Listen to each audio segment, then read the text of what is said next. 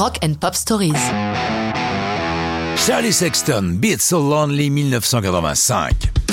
Prêtez l'oreille, si vous ne connaissez pas ce petit Mozart de la six cordes, qui n'est jamais devenu une star, mais plus simplement une valeur sûre des studios et des concerts, pour une foule de gens très connus, tels Bob Dylan qui l'a adoubé. Mais revenons aux origines. Dans les années 70, sa mère emmène Charlie et son frère Will vivre à Austin au Texas. Les voici entourés de clubs et de bars, d'où la musique s'échappe à grande volute, tel le Soap Creek Saloon ou le fameux Armadillo World Headquarters sur Barton Springs Road.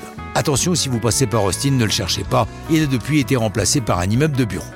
Avec un tel environnement, les deux frangins ne peuvent que se mettre à la musique, et tous deux apprennent la guitare avec W.C. Clark, bluesman local réputé et surnommé le Godfather of Austin Blues, le parrain du blues d'Austin. Charlie n'a que 14 ans lorsqu'il accompagne pour une quinzaine de concerts le Joey Ellie Band dont le guitariste s'est cassé la main. Le groupe a auditionné des musiciens plus aguerris, mais Charlie a déjà quelque chose de magique dans son jeu.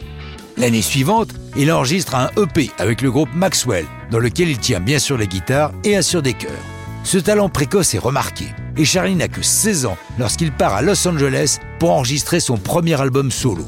C'est Keith Forsey, producteur de Billy Idol, qui est avec lui en studio et qui participe à l'écriture des titres. C'est le cas pour le hit single de cet album, Beat So Lonely. Le texte est plutôt loin des productions pour teenagers, puisque la chanson compte l'histoire d'une femme ayant acquis gloire et fortune, mais qui prend conscience de la solitude sentimentale qui l'entoure. Charlie étant avant tout musicien, la chanson a la particularité d'avoir une intro d'une longueur exceptionnelle, puisqu'il s'écoule 1 minute 20 avant que le moindre mot ne soit chanté.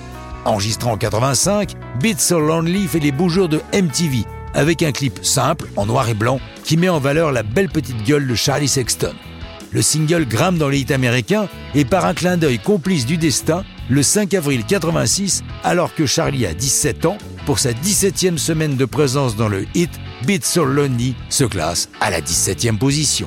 C'est l'unique hit de Charlie, mais sa guitare va accompagner les plus grands, tels Keith Richards, Don Henley et surtout Dylan, qui l'accompagne tout d'abord entre 99 et 2002, puis depuis 2013 sans interruption. Mais ça, c'est une autre histoire de rock'n'roll.